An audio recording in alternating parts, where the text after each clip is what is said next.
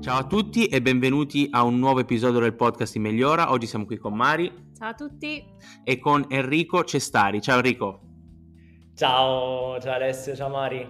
Ciao. Grazie allora, grazie mille a te. Allora, Enrico ehm, è una persona che conosciamo da diverso tempo e eravamo eh, sicuramente curiosi di fare una chiacchierata con lui su diverse tematiche che poi ovviamente affronteremo durante questo podcast, ma nello specifico perché Enrico è una di quelle persone che ha diciamo avuto una carriera sicuramente molto interessante, molto di successo, ancora tutto ovviamente work in progress, no? perché sei giovanissimo, quindi eh, chissà dove ti porterà il tuo 39, talento. 39. Vabbè, dai, sei ancora col 3 davanti, quindi se quando è 3 davanti, come anche noi, siamo giovani, esatto. E dopo, ci dai. definiamo giovani per ora. E, ehm, no, quindi è sicuramente interessante perché tu sei una di quelle persone che ha, diciamo, una matrice, un background tecnologico, che lavora nel tech e nell'IT, però diciamo che hai sempre avuto, a mio modo di vedere, ma tu sarai d'accordo, eh, diciamo una visione un pochino più ampia, no? Quindi sia lavorando in consulenza strategica che lavorando poi nei, nei contesti startup in cui sei stato, in cui sei tuttora, sicuramente diciamo quello che secondo me ti è riuscito meglio è riuscire ad avere questa visione sia tecnologica che di business, no? Quindi quello che io ti chiedo è come sempre noi partiamo da chi sei, che cosa hai fatto. Quindi raccontaci magari il tuo percorso, da dove arrivi, eh, che cosa hai fatto nella tua carriera, poi magari ogni tanto ti interrompiamo noi per farti qualche domanda, ma facciamo magari la progressione di tutte le esperienze che hai fatto, vai libero, e poi ovviamente approfondiamo un po' quello che effettivamente è il tuo ruolo e un po' il taglio che è il tuo ruolo. Volentieri, tra l'altro hai detto bene, io quando provo a sintetizzare un po' quel che faccio mi definisco sempre un po' all'intersezione tra tech e business.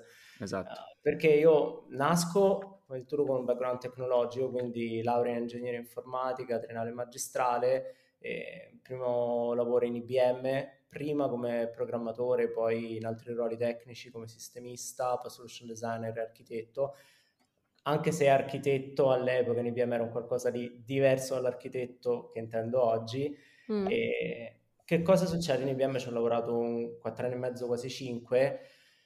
Mi accorgo che la, il mondo tecnologico stava diventando eccessivamente complesso per essere compreso solo attraverso aspetti tecnologici. Cioè sentivo proprio la voglia di capire cosa c'era anche attorno alla tecnologia, cioè perché poi effettivamente facevamo quello che facevamo. Uh, questo dipende anche molto da, dal ruolo che si ha, in IBM avendo un ruolo particolarmente tecnico, riuscivo meno a vedere altre cose un po' più trasversali. Mm-hmm. Uh, sentendo un po' questa motivazione, questa leva, ho poi deciso di accettare un'offerta in BCG dove ho conosciuto anche Mari e, e, lì sono stati due anni da consulente IT architect, anche lì IT architect in senso diverso forse da come lo interpreto oggi il termine IT architect mm. e, e lì ho cominciato a vedere le cose in modo più trasversale. Due anni e mezzo in BCG e poi sono provato al mio primo ruolo di, di leadership in Casavo, eh, all'epoca una startup di 12 persone, forse ero dodicesimo, undicesimo, dodicesimo, eh, mm. avevo all'epoca 34 anni quando entrai e fui soprannominato allegramente il vecchiaccio perché l'età media era circa 26. Beh, anche, anche, perché Giorgio quando l'ha fondata credo che avesse 26 anni, 25 anni. Eh, sì, sì, sì, assolutamente. Sì, sì, il Serie A l'ha fatto che aveva 27 anni, quindi eh, molto precoce. anni eri vecchio.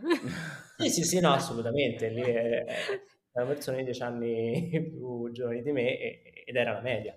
E, ehm, startup che poi è scalata a ritmi vertiginosi in pochissimo tempo, un caso veramente eh, d'eccellenza nel panorama, nel panorama italiano. E in Casavo ho potuto anche frequentare un MBA, che era uno dei sogni di vita. Io mi ero sempre detto a 35 anni vorrei diventare padre e fare un MBA. A 35 anni in punto sono arrivate entrambe le cose, cioè quindi era proprio ho detto, vabbè, ok, io non credo nel destino, non credo niente, però a quel punto dici, oh, vabbè, lo, me la sono chiamata. E... Eri convinto e di quello che volevi probabilmente, perché se no non, non sarebbe arrivato sicuramente. Convinto, convinto, sì, però sai, effettivamente poi le, cioè, come si incasellano le cose, poteva essere l'anno prima, poteva essere l'anno dopo, poteva essere una l'anno prima e l'altra l'anno dopo, precise entrambe in quell'anno preciso, dici vabbè, allora era destino. Mm. E e poi un anno, poco più di un anno fa, eh, ho intrapreso questa nuova missione in Jointly, che è un'azienda di welfare aziendale well-being, in cui sono CTO, e è un'altra scale up, quindi siamo in fase di, di scaling. e qui ho praticamente dovuto costruire da zero il team tecnico e adesso stiamo mettendo a terra quella che è la cultura di prodotto, la cultura anche di come si fa tecnologia in un certo modo, cercando di prendere il meglio dell'approccio startup e conciliarlo con un approccio comunque sì imprenditoriale, ma anche molto accorto al fatto che noi abbiamo clienti anche corporate e quindi strutturati e alle volte anche burocratizzati. Bello, ma mentre parlavi ovviamente mi venivano in mente 10 domande, ma ti ho lasciato finire perché è giusto diciamo, che almeno diciamo, tratteggiassino il tuo percorso. La prima domanda è, io avendo lavorato tanto all'inizio soprattutto della carriera nel recruitment tech, nello specifico sì. proprio di sviluppatori e architetti, eh, sì, sia io, quindi esattamente mm-hmm. quello che facevi tu che poi... Um, quello che ho visto, e poi ovviamente dammi il tuo punto di vista, è che come è emerso anche in un altro eh, podcast, tra l'altro eh, con Gabriele Chiesa, che è l'attuale CIO di Unicredit, lui è uno di scuola Vodafone e io lavorando tanto con eh, gente che diciamo era uscita da Vodafone, quello che è un po' emerso anche dalla nostra conversazione è che effettivamente Vodafone è una scuola incredibile, no? molta gente che poi ha successo dopo anche nel mondo tech, molto spesso, anzi facciamo al contrario, chi esce da Vodafone tendenzialmente ha successo ok? Chi, chi poi mm. fuoriesce da Vodafone. Perché lui ovviamente ha raccontato, essendoci stato dentro, tutta una serie di motivi, perché ovviamente la complessità che vedi lì è un'industria complicatissamente, se riesci a gestire i tuoi progetti è come se fosse una piccola startup e poi diciamo quando fuoriesci questo mindset lo porti anche poi nei contesti dove vai, no? Ci sono, ovviamente non per fare nomi, perché ovviamente poi vogliamo la loro, eh, mm. come posso dire, ti conferma, però tante persone che poi sono arrivate a C-level in grandi corporate italiane e internazionali e arrivano da Vodafone. La stessa cosa nel mio, nel mio background l'ho vista con IBM, nel senso che tantissimi dei candidati, infatti per noi te lo dico in maniera anche un po' spudarata, dai Dante era un bacino perfetto perché Immagino IBM andavi lì, tiravi fuori un po' come una rete da pesca, no? tanto sapevi che erano tutti bravi, però anche tu hai notato questo e soprattutto, visto che ci hai lavorato per tanti anni, perché secondo te IBM, anche se magari da fuori ha un po' perso, tra virgolette, quel fascino che magari aveva vent'anni fa, la IBM no, che conosciamo, adesso magari è più forte sulla parte di consulenza, eh, sicuramente anche altri business quando ha comprato Red Hat, eccetera, però diciamo vivendoci dentro, perché secondo te IBM è una fucina così importante di talenti e soprattutto che cosa ne pensi tu che ci hai lavorato dentro? Quindi effettivamente qual è stato il tuo bagaglio che ti sei preso? Allora, IBM, detto che ha attraversato e l'ho seguito un po' per tutta la vita, il mio primo PC l'ho avuto a sei anni ed era ovviamente un PC IBM compatibile perché a certo. quel, anzi no, era proprio un IBM perché non potevi avere un PC che non fosse IBM a quegli anni, esatto. nel senso che c'era quello sostanzialmente. Eh, poi stravolto il suo business, quindi quando poi è uscito anche dal, dall'ambito B2C ed è diventato puramente B2B, ovviamente è cambiato tanto e anche il suo appeal verso uh, il non nerd, ecco, mettiamola così, verso la persona non tech già di suo, forse un po' è sicuramente calato. Mm, certe cose sono anche cambiate, sicuramente poi c'è da distinguere anche IBM Italia da un IBM Corporate e però la cosa che secondo me è, è rimasta è quel, quell'anima un po' del prendo le persone, magari mm. anche mh, mm, che possono essere laureate ultimamente, ma anche diplomate. Ho visto anche moltissime persone diplomate che hanno fatto un bellissimo percorso e mm. le formo per farle diventare ciò di cui l'azienda ha bisogno e la persona desidera diventare. Ecco, la complessità forse in IBM diventa, è quella di cambiare almeno quando c'ero io, magari le cose poi sono, si sono evolute in questi anni sicuramente, anzi sono evolute perché poi c'è, c'è stato anche un ricambio generazionale importante, uh, però la difficoltà che ho incontrato io è stata nel momento in cui volevo vedere qualcosa di diverso e quindi tendenzialmente per farlo dentro IBM avrei probabilmente dovuto cambiare business unit, è diventato un po' complesso, cioè nel momento in cui mm. sei incanalato in una, in una strada, quella strada potrebbe rischiare di diventare un po' un tunnel e se non è esattamente quella che, pia- che a te piace o in cui comunque vuoi crescere, rischia di diventare un po' complesso poi uscirne. Quindi quello che, che, ho vissuto io in quel periodo storico, che poi per IBM era un periodo storico particolare, onestamente. In che anni sei stato una, tu? Uh, 2011-2012 ho iniziato questo percorso si chiama di alta formazione in apprendistato in cui avevano preso 16 persone e, mm, io avevo fatto già due stage in IBM al laboratorio Tivoli come programmatore di Roma, questa volta perché comunque sono romano, e hanno selezionato queste 16 persone a cui avrebbero fatto fare, oltre al percorso di due anni in alta formazione in apprendistato, anche un master al Politecnico. E quindi preso, partito, sono andato a Milano a 27 anni e la cosa che ho notato è che l'età media, a differenza di Casava, era veramente dall'altra parte, era veramente mm. molto molto alta. Tanto ricordo quasi una vignetta, cioè sarebbe stata da fare una vignetta, 16 ragazze e ragazze che si aggirano per segrate e le persone in ufficio che si girano e ci guardano come fossimo animali in uno zoo, serie, giovani ragazzi. Esistono cioè, anche giovani, wow! Es- ci siamo, esistiamo. Ci spiace fare questo scalpore, però è così, quindi oggettivamente c'era stato un po' di gap, si era creato un po' di gap nel ricambio, quindi poi ci sono state delle ristrutturazioni anche importanti, è cambiata tanto l'azienda e, e probabilmente forse anche a causa di questo in quel periodo era più difficile passare da un'organizzazione all'altra, era meno fluido sicuramente. Mm. Sono quasi convinto che oggi la soluzione possa essere più, più facile. E poi e... scusami, eh, giusto per, per chiarire una cosa al volo, sì. la sede invece in via in Gaeolenti, quella a Milano che è arrivata dopo quando hanno aperto poi, quella è più una sede diciamo di rappresentanza, non ci sono tanti uffici, non ci sono persone che ci lavorano dentro. Allora, io non l'ho mai frequentata, quindi ti potrei dire una stupidaggine. E... Perché quella diciamo a Segrate rimane, immagino, che è quella più importante rappresentativa. Quello che so è rimasta sì. e rimane la, la sede principale di IBM Milano. Sì, sì, sì. E quindi ecco, secondo me è un, uh, almeno quando l'ho frequentata io, era veramente un ottimo punto di, di, partenza per persone che non si erano comunque mai approcciate al mondo del lavoro.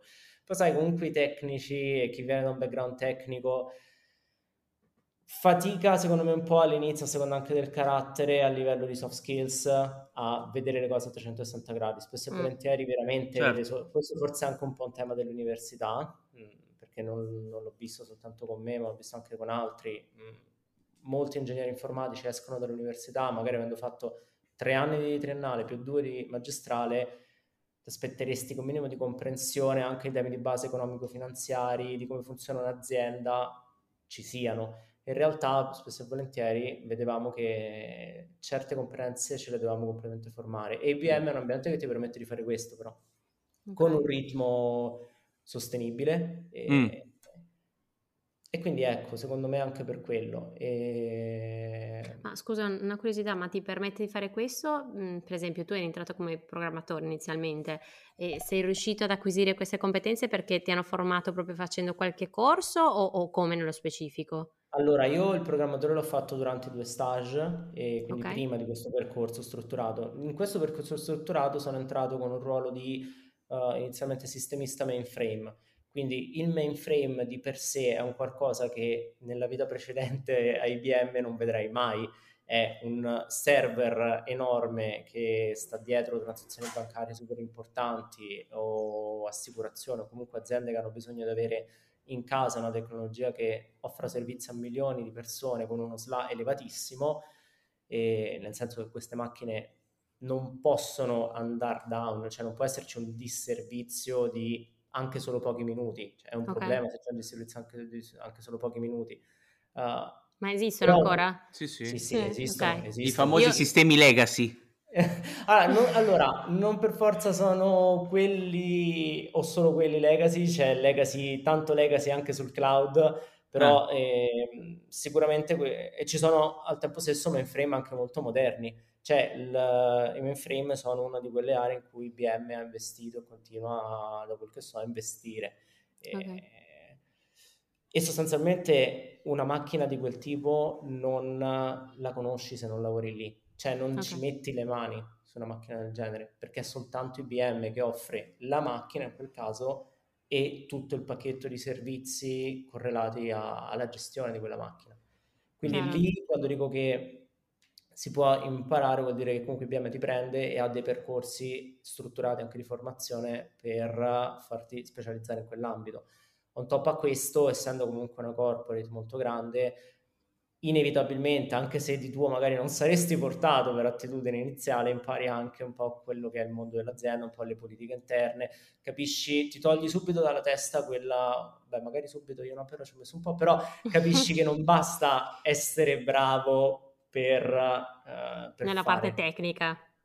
Sì, non, ba- cioè non basta, c'è tutto un discorso di, soprattutto in un ambiente così grande, poi anche sapersi mostrare, non nel senso mm-hmm. per forza di voler strafare a tutti i costi, però banalmente, questo lo capisco più col senno di poi, di quanto non lo capissi all'epoca, diventa anche difficile per i manager alle volte tenere traccia di quello che fanno le persone, perché è talmente ampio, talmente grande, che se poi non è la persona stessa a mettersi un po' in mostra e a mostrare le proprie capacità, il lavoro. Fa, anche vedere quello che ha fatto, uh-huh, cioè è difficile che qualcuno te lo venga. Quello che mi dicevano certo. il primo giorno ce l'hanno detto in realtà, ma all'epoca non apprezzai a sufficienza la, la frase. Cioè, la carriera è, per, è, personale, career is personal, quindi io sto dicendo mezzo in italiano e mezzo in inglese.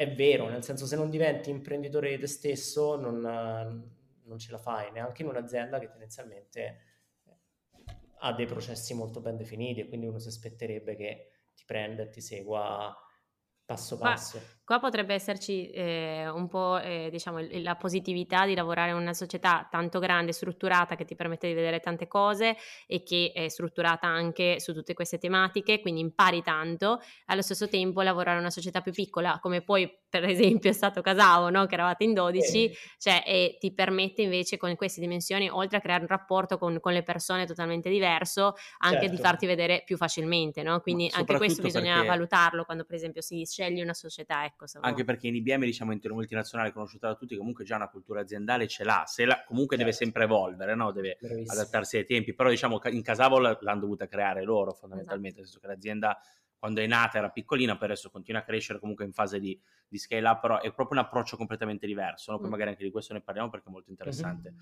Un'altra domanda che volevo farti, hai parlato molto spesso di questo aspetto di cui noi parliamo costantemente perché vogliamo far capire alle persone che le soft skill sono fondamentali, no? Uno si aspetta che il lavoro sia solo il tecnico e tu che sei, diciamo, per eccellenza il lavoro tecnico fai, sei una, una delle persone che lo dice, no? Di più, nel senso che alla fine poi eh, se non hai quella componente anche magari di leadership manageriale che sviluppi anche con gli anni o di comunicazione, di negoziazione, non arrivi da nessuna parte, nel senso che se tu sei appassionato di fare soltanto codice Java, ti basta solo quello per tutta la vita. Esatto. Se invece hai delle ambizioni di fare un lavoro diverso, di vedere posti diversi, di crescere, di diventare un manager, di avere una, una, carriera diciamo un pochino più in evoluzione, allora devi sicuramente investire sulla parte soft.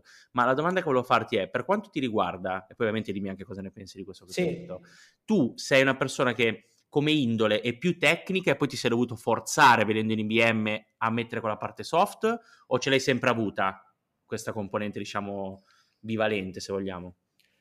Questa è una bellissima domanda, nel senso che allora io ho avuto proprio una sorta di evoluzione anche, anche personale, nel senso che poi io sono andato eh, in IBM, ma andare in IBM lì a 27 anni per me ha significato anche muovermi da Roma, dove vivevo in casa con i miei genitori e la, l'università io l'ho fatta a Roma, sempre vivendo in casa dei miei genitori, a muovermi in un posto in cui ero io quindi improvvisamente a dover, mm. tra virgolette, diventare adulto. Poi ci sto ancora lavorando, eh, perché comunque cioè, dovevo compiere 40 anni l'anno prossimo, però poi è uscita la PlayStation 5 e allora ho detto, vabbè, rimaniamo adolescenti, perché...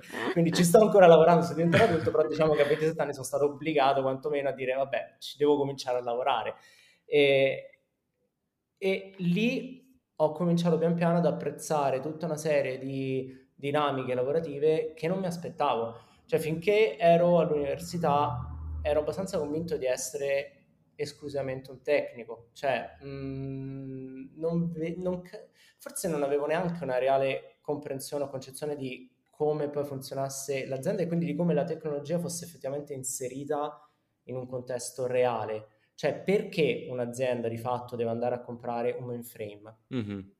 All'azienda in fondo non interessa il mainframe. Ogni azienda che ha un mainframe, se potesse abbattere a zero il costo del mainframe, sarebbe esatto. l'azienda più difficile del mondo. Però di questa cosa che, che ad oggi sembra così scontata e evidentemente all'epoca per me non era così scontata e quindi vedevo soltanto un pezzo del tutto. Uh, essendomi tirato tanto fuori dalla comfort zone in quegli anni, ho capito che c'era tanto altro che non vedevo e allora lì mi sono voluto un po' anche forzare ad uscire ancora di più dalla comfort zone. Ho detto sperimentiamo, vediamo che cosa succede e lì BCG è stata un po' la decisione per eccellenza perché comunque se vai in BCG sai che stai uscendo da una comfort zone a prescindere da dove ti trovi. Eh, sicuramente i ritmi sono estremamente più elevati, eh, però ti dà anche tanto se è una tua scelta, se è un qualcosa che hai voglia di fare in quel momento, perché comunque hai l'obbligo di non ragionare più per expertise, quindi tu sei diventato quello che ne sa di quella cosa perché ti hanno insegnato a fare quello e lo sai fare, quindi mm-hmm. magari sei anche il più bravo, mm. ma paradossalmente diventi uno dei tanti che non sanno di preciso su quale progetto andranno a lavorare, non sanno su quale, magari neanche l'industria specifica, lavorato veramente in tante industrie, passando dall'energy financial services, veramente anche industrial goods, ho visto veramente quasi tutte in quegli anni, eh, sempre su progetti tecnologici, contestualizzati in modo diverso e quindi non puoi partire con l'idea ok mi faccio l'expertise per fare queste cose, devi per forza partire con un approccio mm-hmm. di problem solving in cui hai i tuoi framework, hai le tue conoscenze, però poi sai già che ci saranno dei gap che devi andare a colmare. E questo è anche un po' l'approccio che ci va in startup, cioè anche in startup, ma anche in scale up alla fine, finché comunque non hai, finché non sei in quella fase in cui hai un business consolidato e ti dedichi all'execution, ti troverai sempre in una fase di sperimentazione in cui tu puoi avere anche l'idea più geniale del mondo, ma avrai talmente tanti uh, problemi che non ti aspettavi e che è un bene che non ti aspettassi, perché se poco poco li avessi conosciuti all'inizio probabilmente non saresti mai partito, però sai, devi avere quella, quell'approccio di persona che sa che insieme al tuo team riuscirà a risolverli. Ed è proprio un cambio di mindset, proprio rispetto anche al modo in cui potevo aver lavorato inizialmente. Uh, tra l'altro a, a riguardo, Sabrina, in questi giorni ci sto riuscendo una serie Netflix che se non l'avete vista la consiglio a tutti, The Playlist, mm. uh, che quasi la metterei come visione rilassante tra un corso e l'altro di MBA, per comprimere un po'. Praticamente è la storia di Spotify Mm. raccontata da n punti di vista, è una miniserie, sono sei episodi, quindi c'è la prima, è sempre la stessa storia, ovviamente, in tutti gli episodi, ma in ogni episodio c'è un punto di vista diverso. Primo quello del CEO che ha la vision, poi quello dell'industry, quindi eh, della Sony, banalmente, o delle altre industrie discografiche, di come vivono questa, questa disruption a tutti gli effetti o, o, o disruption in arrivo ancora, non ancora compresa l'aspetto legal, l'aspetto del coder, quindi le famose diatribe tra legal e coder e CEO che vorrebbero no compromises at all, e invece giustamente legal dice guarda, vogliamo rivoluzionare il tutto, ma dobbiamo trovare un compromesso. E lì ti, effettivamente ti aiuta a, a comprendere come il mondo sia trasversale, come tutti di fatto abbiano ragione. Tutti mm. di fatto abbiano ragione, ma se non rinunciassero a un pezzetto di ragione, non metterebbero a terra il progetto. Poi ovviamente è romanzato perché è una miniserie, eh, sicuramente certo. i dettagli della storia vera sarebbero un po' diversi. Però alcune cose effettivamente... È una buona idea della, sì, della realtà. Sì.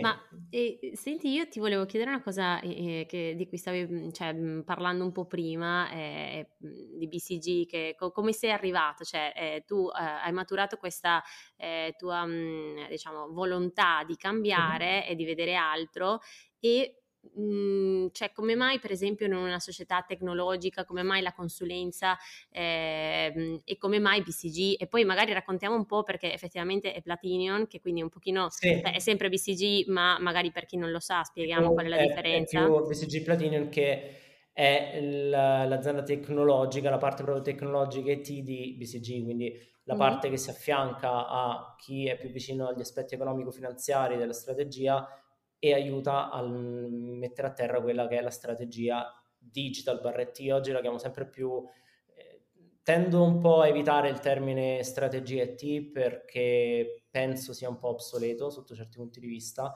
quindi okay. parlo sempre più di organizzazione digitale se proprio devo utilizzare un termine.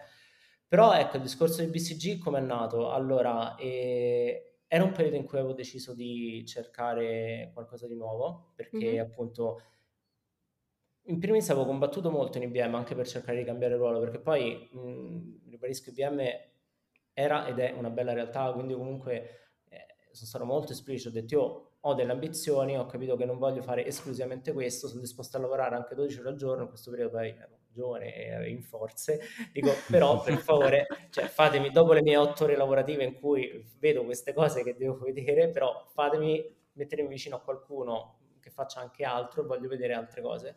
Okay. Lì è, è, stato complesso, è stato complesso un po' per questo periodo probabilmente di transizione di cui parlavo e un po' perché, non so, forse non rientrava esattamente nei processi aziendali o comunque in quello che l'azienda aveva pensato. E fatto sta che mi sentivo un po' tarpato e di conseguenza avevo comunque deciso di cercare altro. E quando ho conosciuto BCG, perché io all'epoca non, non avevo mai interagito con, con persone con BCG, mm-hmm. quindi la conoscevo a malapena, la conoscevo di nome, ma poi non ci avevo mai avuto a che fare. Uh, quando ho avuto questa opportunità con, con, Platinum, perché poi all'epoca si chiamava ancora Platinum, non c'era ancora stato il rebranding in cui si erano ancora più avvicinate BCG e Platinum, mm-hmm. era ancora solo Platinum, la BCG esatto. Company.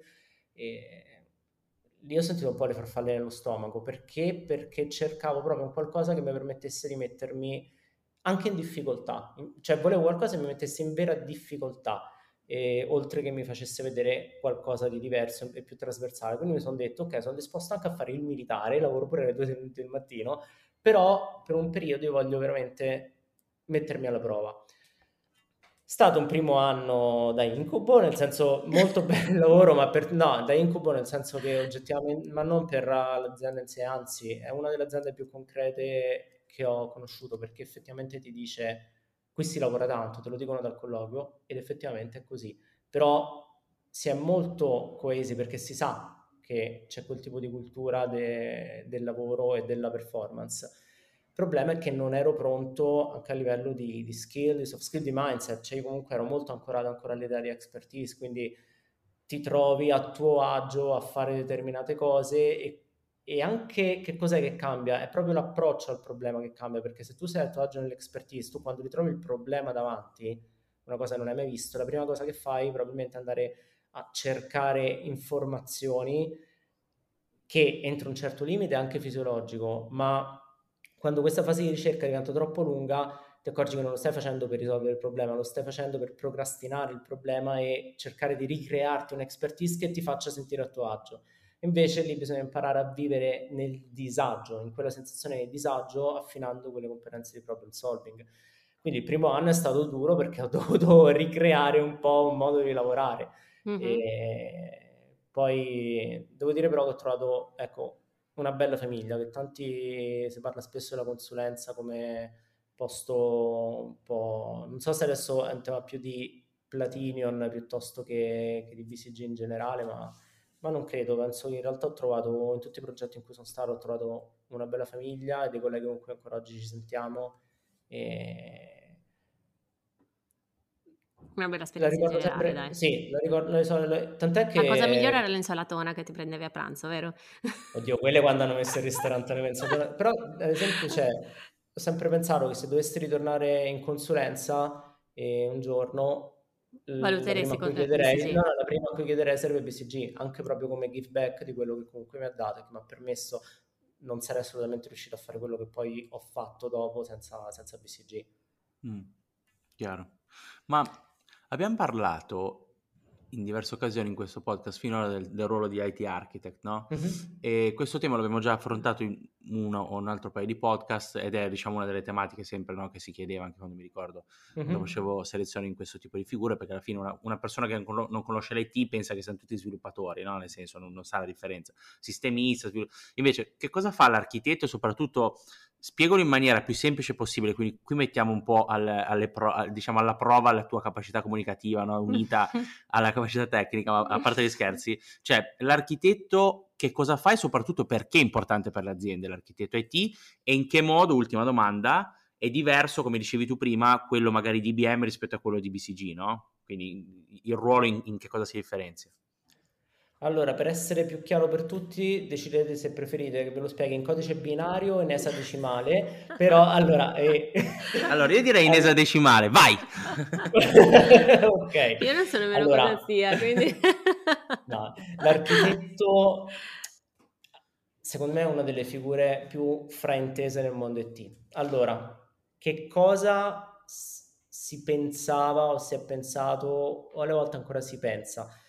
Uh, nel momento in cui si è cercato di industrializzare lo sviluppo del software, si è pensato di poter replicare un po' un modello che c'è in altri settori. Per esempio, prendiamo l'edilizia. Uh, nell'edilizia c'è l'architetto che è un po' colui che progetta l'edificio. Ora, io non, ne capisco l'edilizia, quindi potrei dire 20 miliardi di castronerie, però tendenzialmente farà un disegno che poi qualcuno deve andare a implementare. Quel qualcuno è una squadra di tecnici specializzati nel manovrare macchinari come le gru o altre tipologie di macchinari che vedo in giro o comunque eh, mettere insieme quei pezzi per costruire effettivamente ciò che di fatto l'architetto ha solo disegnato senza metterci mano.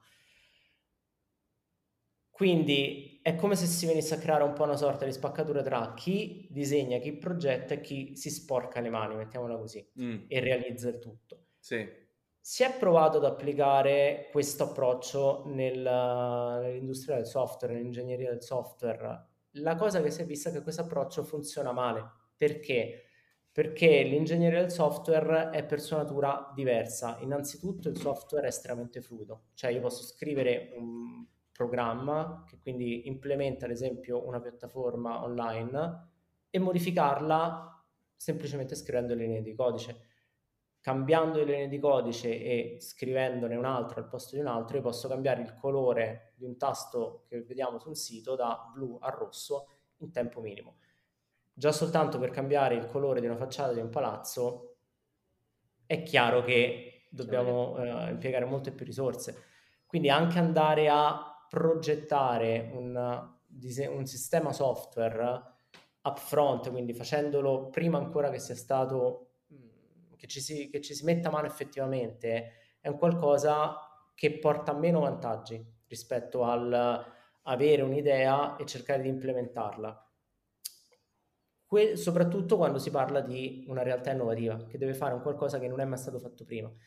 L'ingegneria edile, anche se la chiamiamo ingegneria informatica noi, eh, l'ingegneria, inform- l'informatica in sé è una scienza molto recente. L'ingegneria edile ha millenni di storia. Che cosa succede quando hai tanta esperienza precedente a cui attingere? Che tu effettivamente puoi progettare sulla base di ciò che è già avvenuto.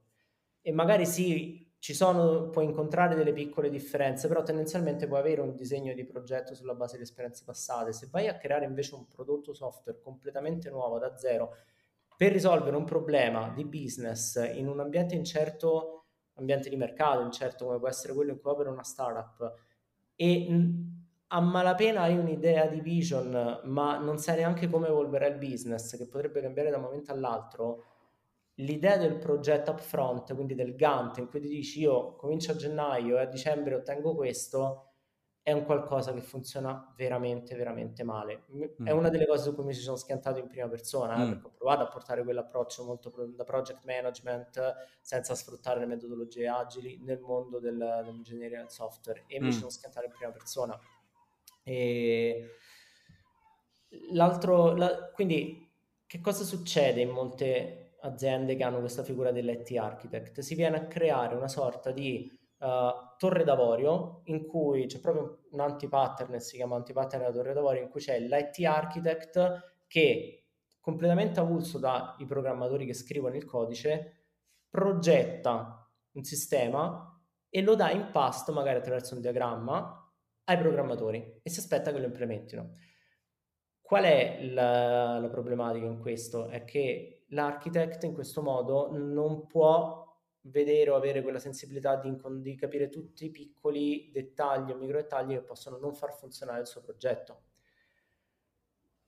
Ad oggi la mia visione è, e qui forse ti rovino un po' quell'idea del ma sono tutti developer, è, in realtà per me un architect bravo, anche se poi non, probabilmente non, non, lo chiamerei neanche così a quel punto e non vorrebbe forse nemmeno essere chiamato così, è uno sviluppatore molto senior che quindi conosce molto bene il, i sistemi software nel loro complesso, quindi sa quando risolvere una mm. soluzione, quando risolvere un problema in modo architetturale, quindi aggiungendo magari un nuovo componente software, piuttosto che eh, sa se risolvere un problema scrivendo una nuova linea di codice e quindi rivedendo un componente già esistente o semplificare il sistema già presente.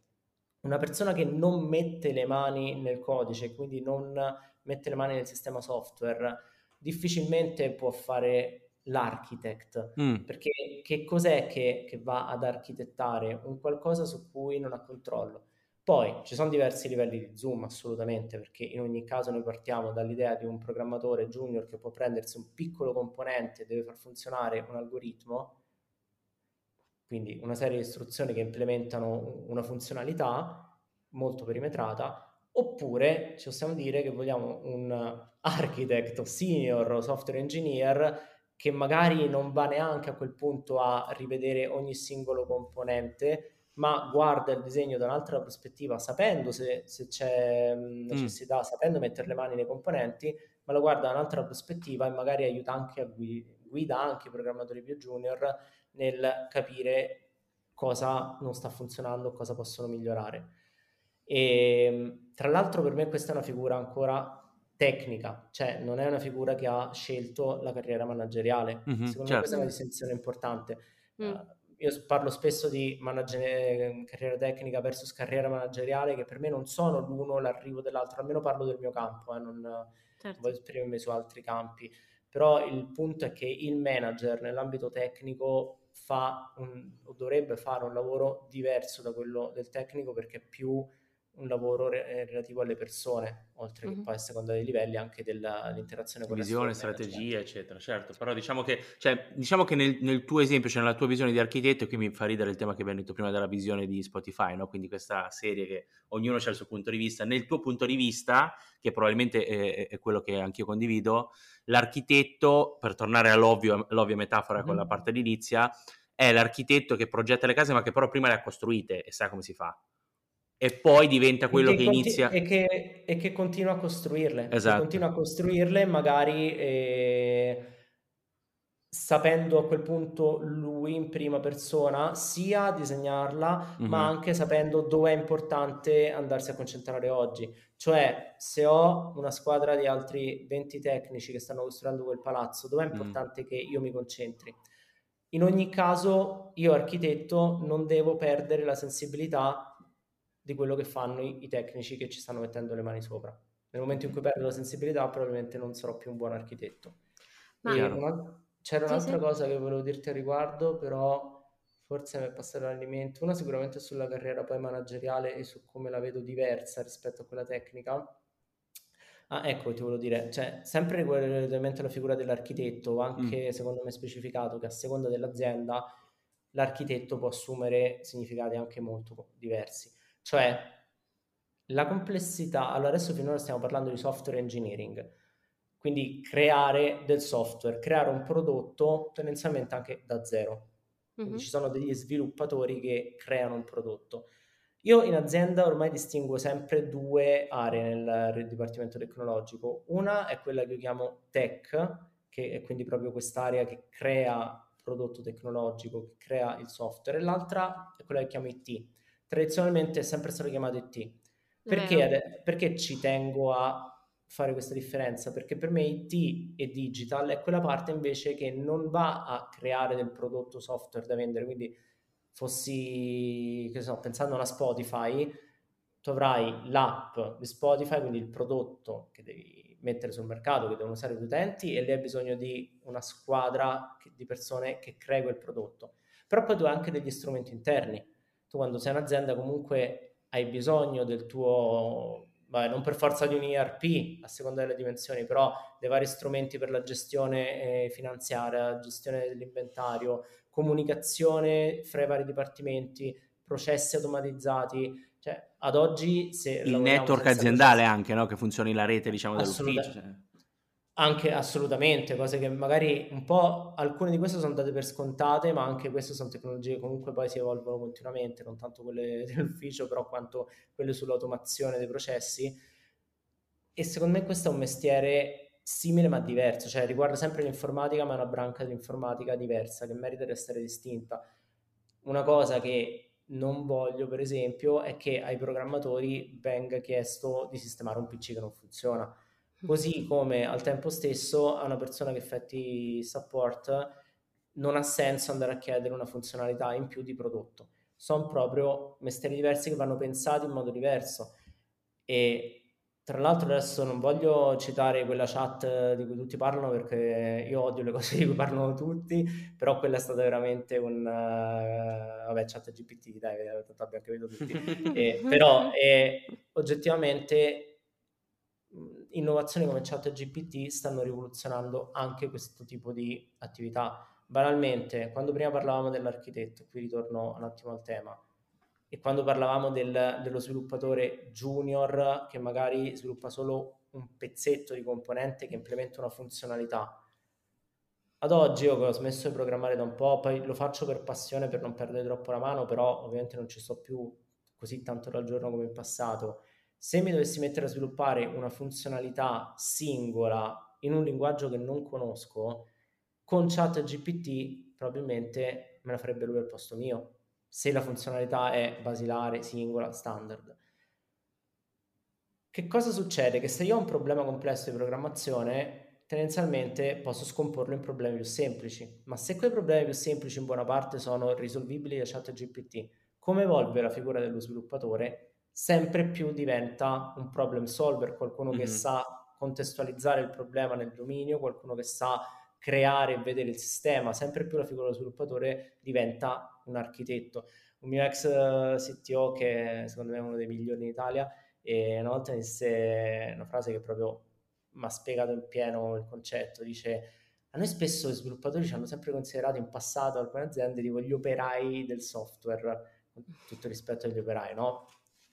La logica però è che è sbagliato il, il paragone, nel senso nel mondo del software se c'è un esecutore, tra virgolette, ecco, forse la, la parola giusta è più esecutore, se c'è un mero esecutore, quello è il compilatore, cioè quella parte della macchina, quel, quel pezzo della, del computer che si preoccupa di prendere quello che io ho scritto ed eseguirlo. L'esecutore diventa la macchina, l'architetto è colui che ha ingegnato il modo per far funzionare la macchina, quindi il programmatore. Mm-hmm.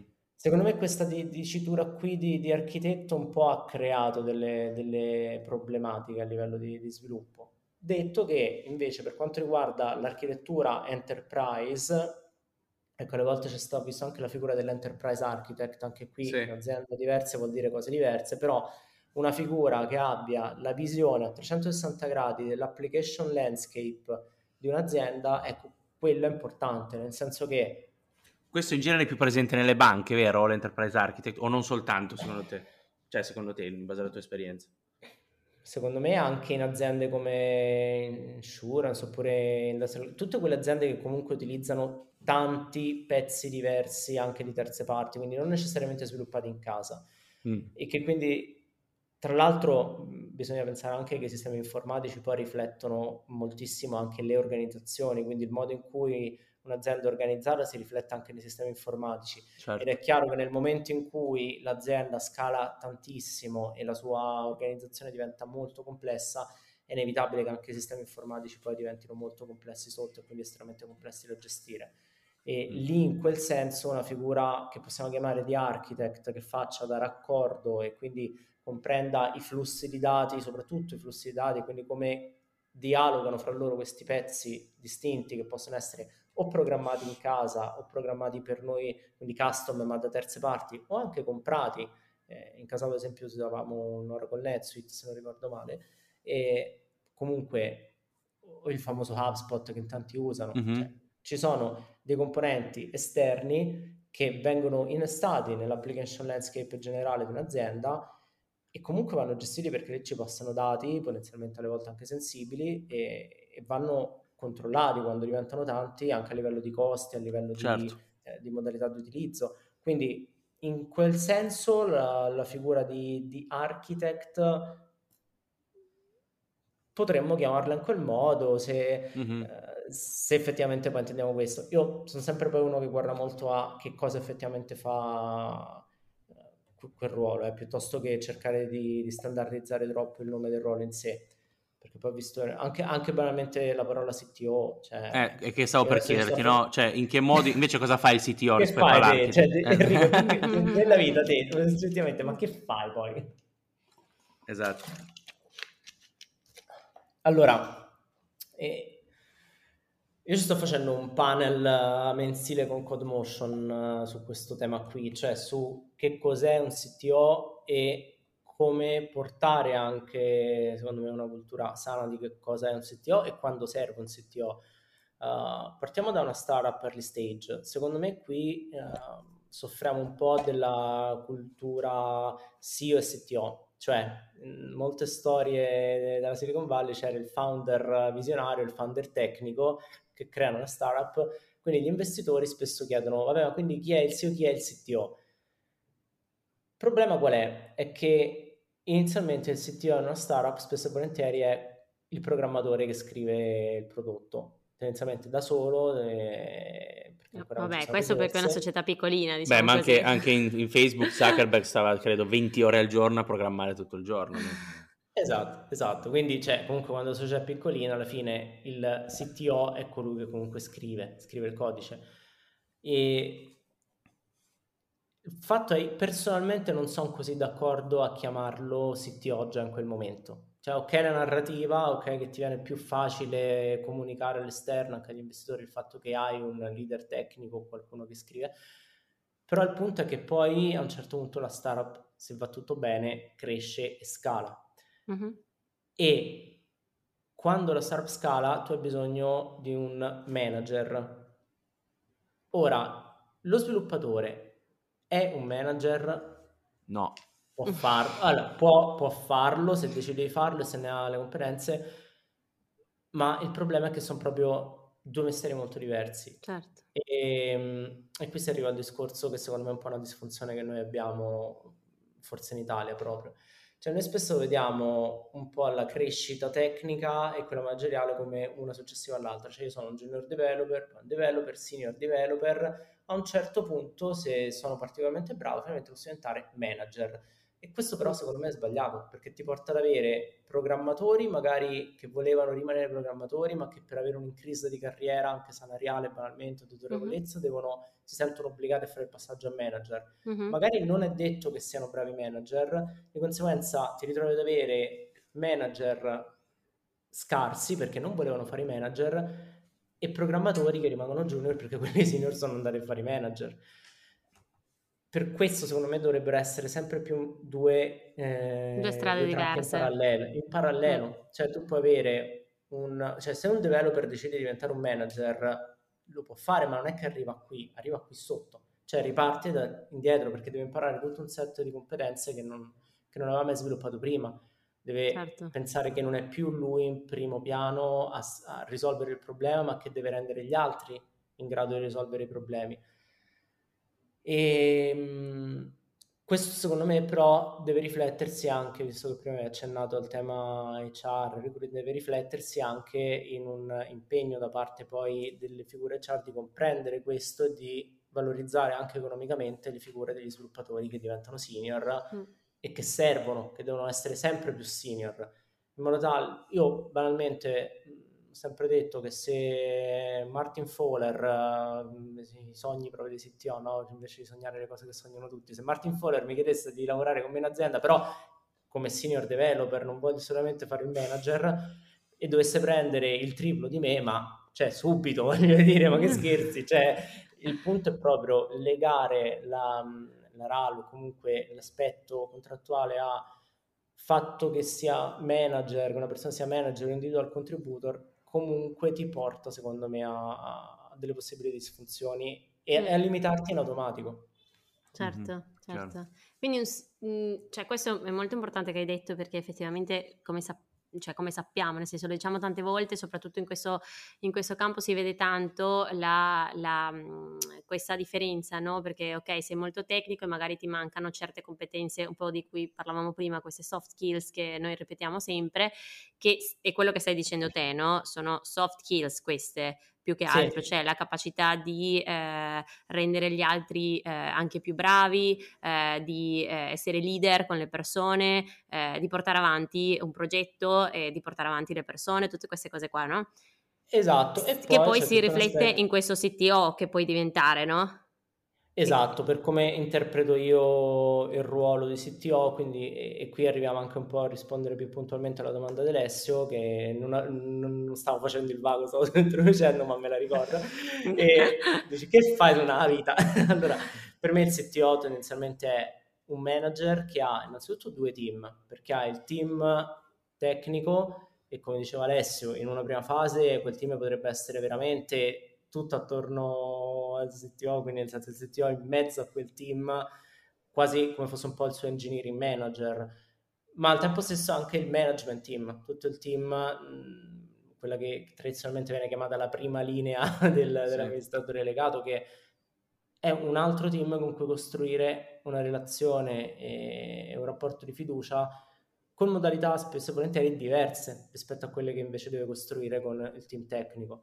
Uh, io ho notato una cosa, e, e, qui si parla anche di hard skills, perché comunque c'è anche un tema di competenze hard che secondo me un CTO deve avere.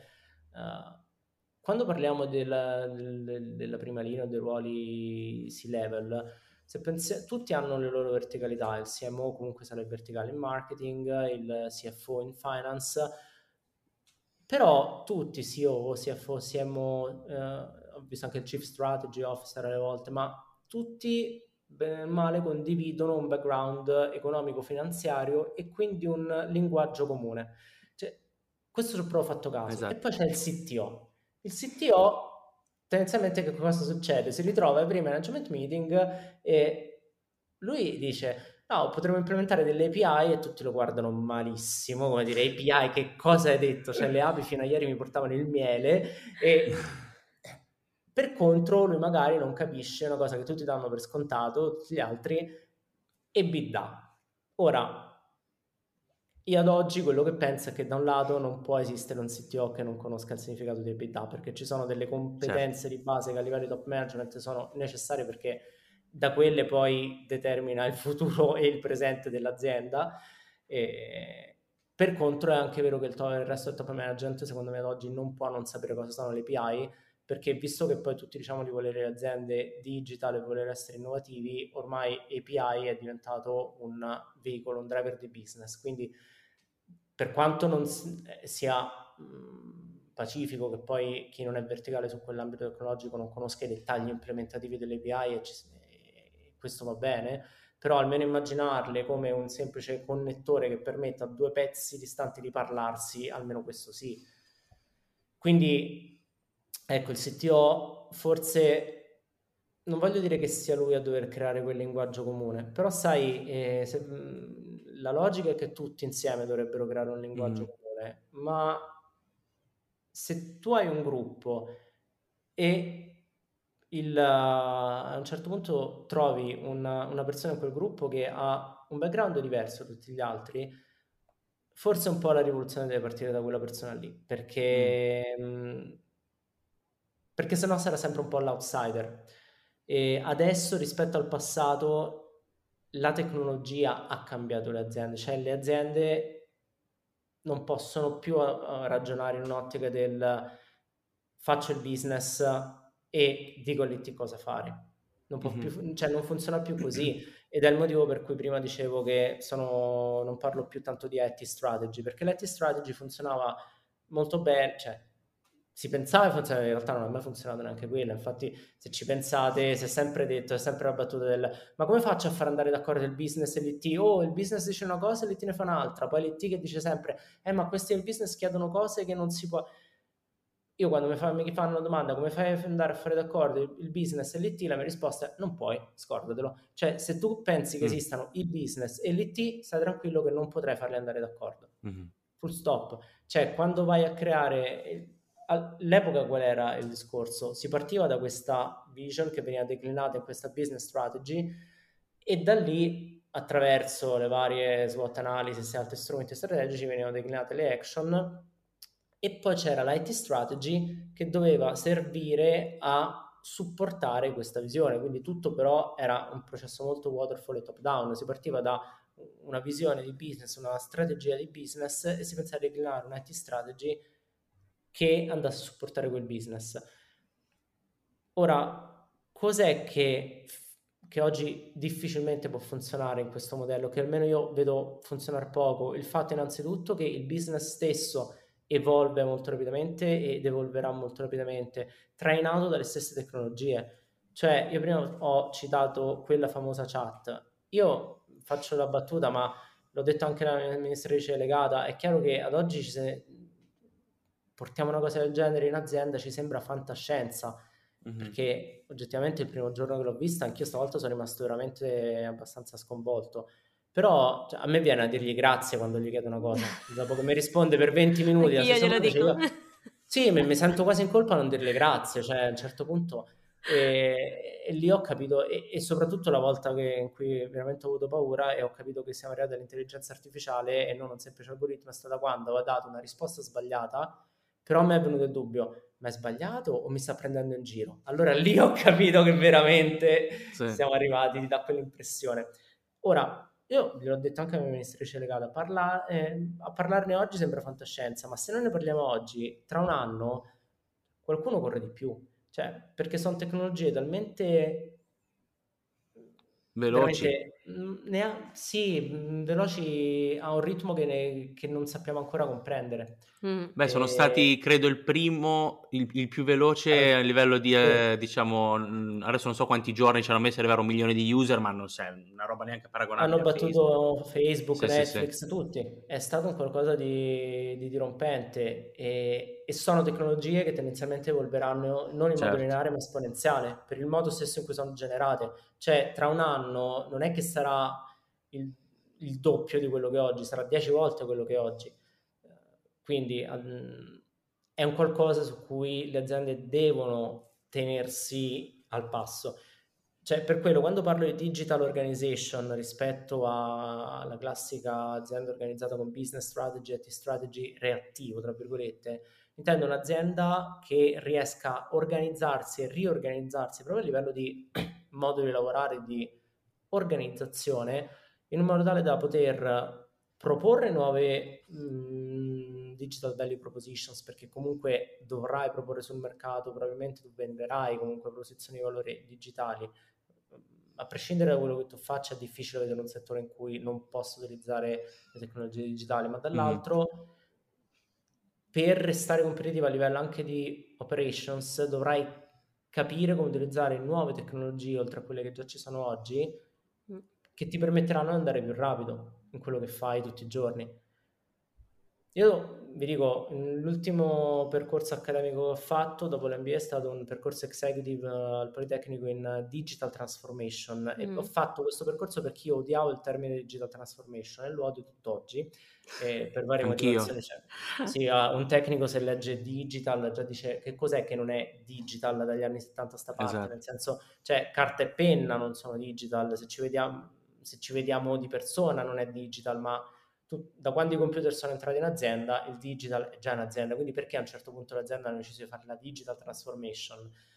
La pensa, secondo... pensa quando io, scusa, eh, quando eh, poco tempo, cioè l'anno scorso ormai, ho cercato una persona per un team di digital transformation e io non sapevo una... come, una persona per il team digital transformation okay. io tutte le volte mi ricordo no?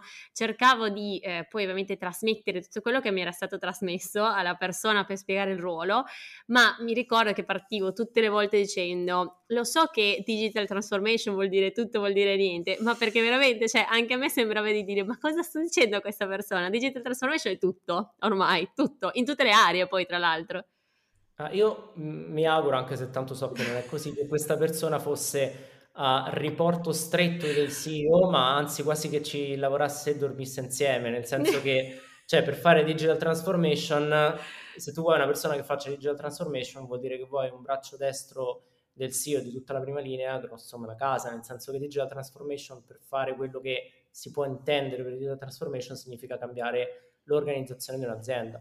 Il punto qual è? È che molte aziende si accorgono che ci sono dei trend, dei macro trend che effettivamente hanno cambiato il modo stesso di fare business e faticano a starci dietro. Io mi sono convinto che questo termine digital transformation sia nato da questa necessità percepita dalle aziende di stare al passo con nuove tecnologie che non capiscono bene come utilizzare in un primo momento e quindi da lì si vende un po' il sogno della digital transformation che però uno non è un qualcosa di tecnico o almeno non solamente tecnico, cioè passa alle tecnologie ma in primis passa dall'organizzazione e due non è un progetto, cioè chiunque voglia vendere un progetto dicendo che prendiamo un progetto di due mesi per fare, no, cioè è un cambio culturale che va accompagnato nel tempo è impossibile fare stime su quanto ci vuole. Ci potrebbero volere tre anni, come magari un anno in un'azienda, a seconda anche di come le persone recepiscono certe, certi cambiamenti inevitabili. E quindi sì, eh, sarei poi curioso, poi vi racconterei come è andata la ricerca, insomma. non è ma, andata, non è andata. Non è andata, ma senti, ma mm, Enrico, invece, una domanda che volevo farti, perché secondo me è anche importante capire questo aspetto qui, che non è secondo me abbastanza approfondito, non soltanto ovviamente nei podcast, ma in generale, cioè il, la, l'ambiente del welfare, no? Tu lavori in questa sì. startup che è una scale up che fa welfare. Raccontaci un sì, po' com'è e, e, e, e, che cosa fa, cioè che cosa fa la, la, tua azienda e perché è importante, ovviamente, perché ormai il welfare è una tematica che è sempre più nella vita di tutti i dipendenti, no? Però raccontaci un po' come funziona. Eh, e lo è soprattutto in un contesto in cui, un contesto proprio socio-economico, in cui la situazione non è per niente rosea, nel senso esatto. che comunque l'inflazione che ormai siamo arrivati al punto della stagflazione, quindi comunque non, non scenderà e il costo della vita aumenterà. Le aziende vogliono trovare persone, si accorgono non solo in ambito tecnico, non solo in ambito, non solo in ambito tecnologico, ma anche in tanti altri ambiti si accorgono di aver bisogno di persone di talento, ma si accorgono anche di non trovarle. Quindi mettici un costo della vita che si alza, mettici persone di talento che non si trovano, che cosa fai? Queste persone le devo pagare, devo pagarle tanto. Il problema è che, di nuovo, il contesto non aiuta a trovare tutti quei soldi per pagarle tanto, il costo del lavoro poi è elevato. E il welfare è sicuramente una di quelle armi a disposizione dell'azienda, se così vogliamo, quelle possibilità a disposizione dell'azienda, non solo il welfare aziendale, ma anche appunto gli approcci al well-being, anche al work-life balance, che aiutano le aziende a rendersi competitive e a mostrare ai dipendenti un supporto concreto. E ora, welfare aziendale, eh, molti hanno l'immagine di quelli che vengono chiamati i famosi flexible benefits, quindi c'è una piattaforma, vengono dati x euro esentasse ogni anno, ci si collega alla piattaforma e si possono comprare viaggi, servizi di babysitting, servizi sì. per genitorialità, quindi a seconda della, della popolazione aziendale. È chiaro che in una casa early stage non avremmo messo sicuramente eh, i servizi di babysitting perché all'epoca ancora non c'erano figli. Eh, Beh, si potevano usare per i dipendenti i servizi di babysitting, cioè erano talmente giovani che... Beh, oddio, apriremo una... Allora, eh, è chiaro che a seconda della popolazione aziendale comunque tu vai a creare certi servizi, eh, però sei limitato anche a quelli. Ora, la parte invece di well-being, uh, in che cosa consiste? Consiste nel venire più incontro a quelle che sono le esigenze effettive delle persone, questa è una cosa su cui noi vogliamo investire tanto, cercando di aiutare le aziende stesse a comprendere il bisogno dei dipendenti, perché poi se le aziende si rendono conto che devono essere competitive, devono essere attrattive per le persone, si devono rendere conto anche che devono poter trattenere le persone dando loro del benessere, cioè facendo sì che si siano, stiano bene in azienda.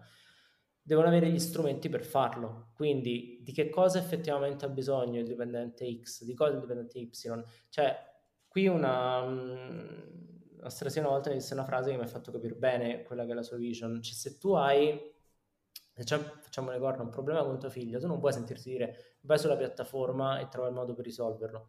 Cioè vuoi essere guidato passo passo a risolvere quel problema, che la tua azienda senti che se ne prende cura. Ecco, quindi quello che noi vogliamo fare è fornire un'offerta integrata, che ovviamente passa da servizi nostri, ma passa anche da, da partner e soprattutto che si occupano magari di certi verticali delicati come ad esempio eh, servizio badanti per uh, familiari eh, fragili a carico e da lì creare una piattaforma appunto che o meglio migliorare la piattaforma che già abbiamo, che possa portare alle aziende a visualizzare quella che è la situazione dei loro dipendenti e offrire ai dipendenti ciò di cui effettivamente hanno bisogno, ma facendogli anche capire che stanno offrendo qualcosa. Perché che cosa accade spesso con il welfare? Le aziende faticano a valorizzare, a monetizzare quello che offrono. Cioè, se io ti sto offrendo N servizi sulla, gener- sulla genitorialità, io forse non ti sto dando dei soldi in busta paga, ma ti sto offrendo qualcosa che ha un valore che non è solo soft, perché noi parliamo tanto in termini di soft, no? perché comunque essendo un'azienda del welfare parliamo tanto di well-being, fare del bene alle persone, quindi parliamo in termini soft, ma di fatto questi si traducono in qualcosa di molto hard, cioè soldi. E le aziende ad oggi faticano a mostrare ai loro dipendenti il valore, il corrispettivo del valore dei servizi che offrono e questo è un altro dei punti su cui vogliamo guidare e aiutare le aziende. E poi c'è tutto il discorso del work-life balance.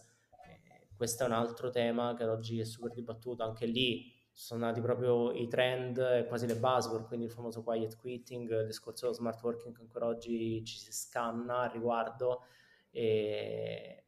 però tutto questo è inserito in un contesto che che va affrontato e, e, sul quale le aziende devono anche essere supportate ad affrontarlo, perché poi sono temi comunque molto complessi anche da un punto di vista poi normativo, da un punto di vista anche solo di awareness. Cioè la cosa che ci accorgiamo è che spesso e volentieri anche negli anni passati si sia dato un po' per scontato il concetto del welfare come di un qualcosa in più se c'è bene e ma che non gli si sia ancora dato il, il valore che effettivamente ha. E questo è un trend che sta cambiando. Secondo te si arriverà a un punto in cui, come dicevi giustamente tu all'inizio, no? il potere di acquisto delle persone è sempre più basso, gli stipendi non sembrano salire in, in, mm-hmm. diciamo, in relazione all'inflazione al costo della vita.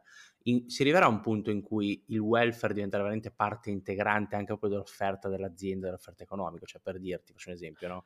noi ti diamo una RAL di 35 sì. però ti diamo X benefit che ti aiutano a vivere un certo modo, diciamo non senti no, la, la, la, difficoltà di vivere come se invece avessi soltanto la parte economica. Cioè diventerà secondo te una parte veramente integrante proprio dell'offerta di lavoro, il welfare, man mano che si va avanti?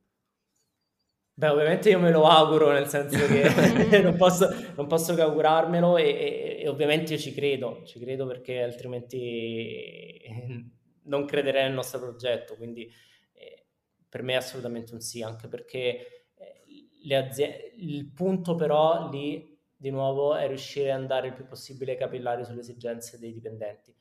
Uh, le aziende è chiaro che possono giocare sull'economia di scala e quindi ottenere determinati servizi che il singolo pagherebbe X a un prezzo dalle 3 alle 10 volte inferiore. Uh-huh. Quindi comunque eh, è inevitabile che l'azienda abbia un potere negoziale enorme quando si tratta di andare ad acquistare qualcosa che può far bene al dipendente, sia appunto la babysitter, sia mm-hmm. anche... Uh, I buoni per la spesa, ci sono un sacco di cose. Sì, i famosi buoni per la spesa, esatto. Quindi nel momento in cui un'azienda dovesse riuscire a identificare le need di Enrico e quindi mi dicesse guarda sì la RAL che ti posso dare non è forse alta come quella che mi hai chiesto però considera che io so che tu hai queste need tu hai questi mm-hmm. hobby queste passioni cioè non mi parla solo di lavoro magari anche del, della postazione per lo smart working, mi parla anche proprio, io so che tu hai, che ne so, la passione del,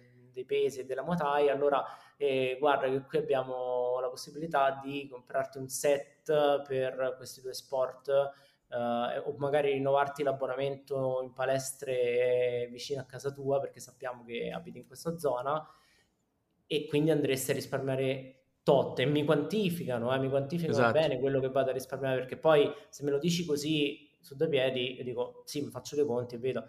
Ma se mi dici guarda in realtà tu vai a risparmiare 30k l'anno quindi sì è vero vede meno ma hai 30k meno di spese quasi eh, allora è tutto e in questo modo ci guadagna sia l'azienda certo, ovviamente perché il costo certo. del personale in Italia è altissimo 39% esatto, cioè tu praticamente una persona che guadagna non so 100 ti costa 140 per dirti per fare un bravissimo e, e, in più ci guadagna la persona perché alla fine dici io devo aspettare lo stipendio, poi comunque quei soldi li userei lo stesso, in realtà me li paga l'azienda, quindi a me in realtà non fa differenza, anzi certo. probabilmente fa, è ancora meglio perché non pago le tasse no, su questo valore che mi danno. Quindi ah, esatto. in realtà secondo me potrebbe essere la direzione, anche appunto visto il, il landscape macroeconomico che stiamo vivendo, che sembra che rimanga o comunque che andrà diciamo, in questa direzione, quindi secondo me sia in Italia ma anche all'estero, in realtà perché gli Stati Uniti sono nella stessa situazione, assolutamente, è una cosa diffusa. Il welfare potrebbe essere, il welfare è l'intelligenza artificiale, quindi c'è GPT in qualche modo ci aiuterà anche in quello, Enrico, non so come ma lo farà, e saranno Dobbiamo fare un altro podcast. Facciamo un altro episodio solo su Senti, dai.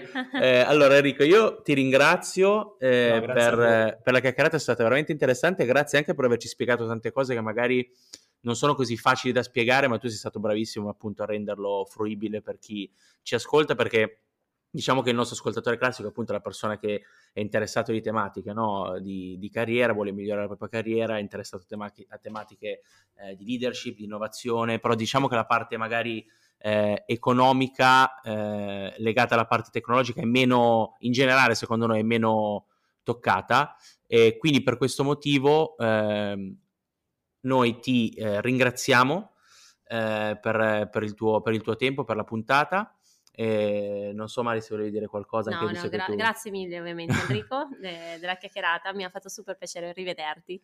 E ah, grazie ovviamente. Fuori dal fit floor famoso. Esatto, gra- esatto. Fu- fuori dall'insalatone.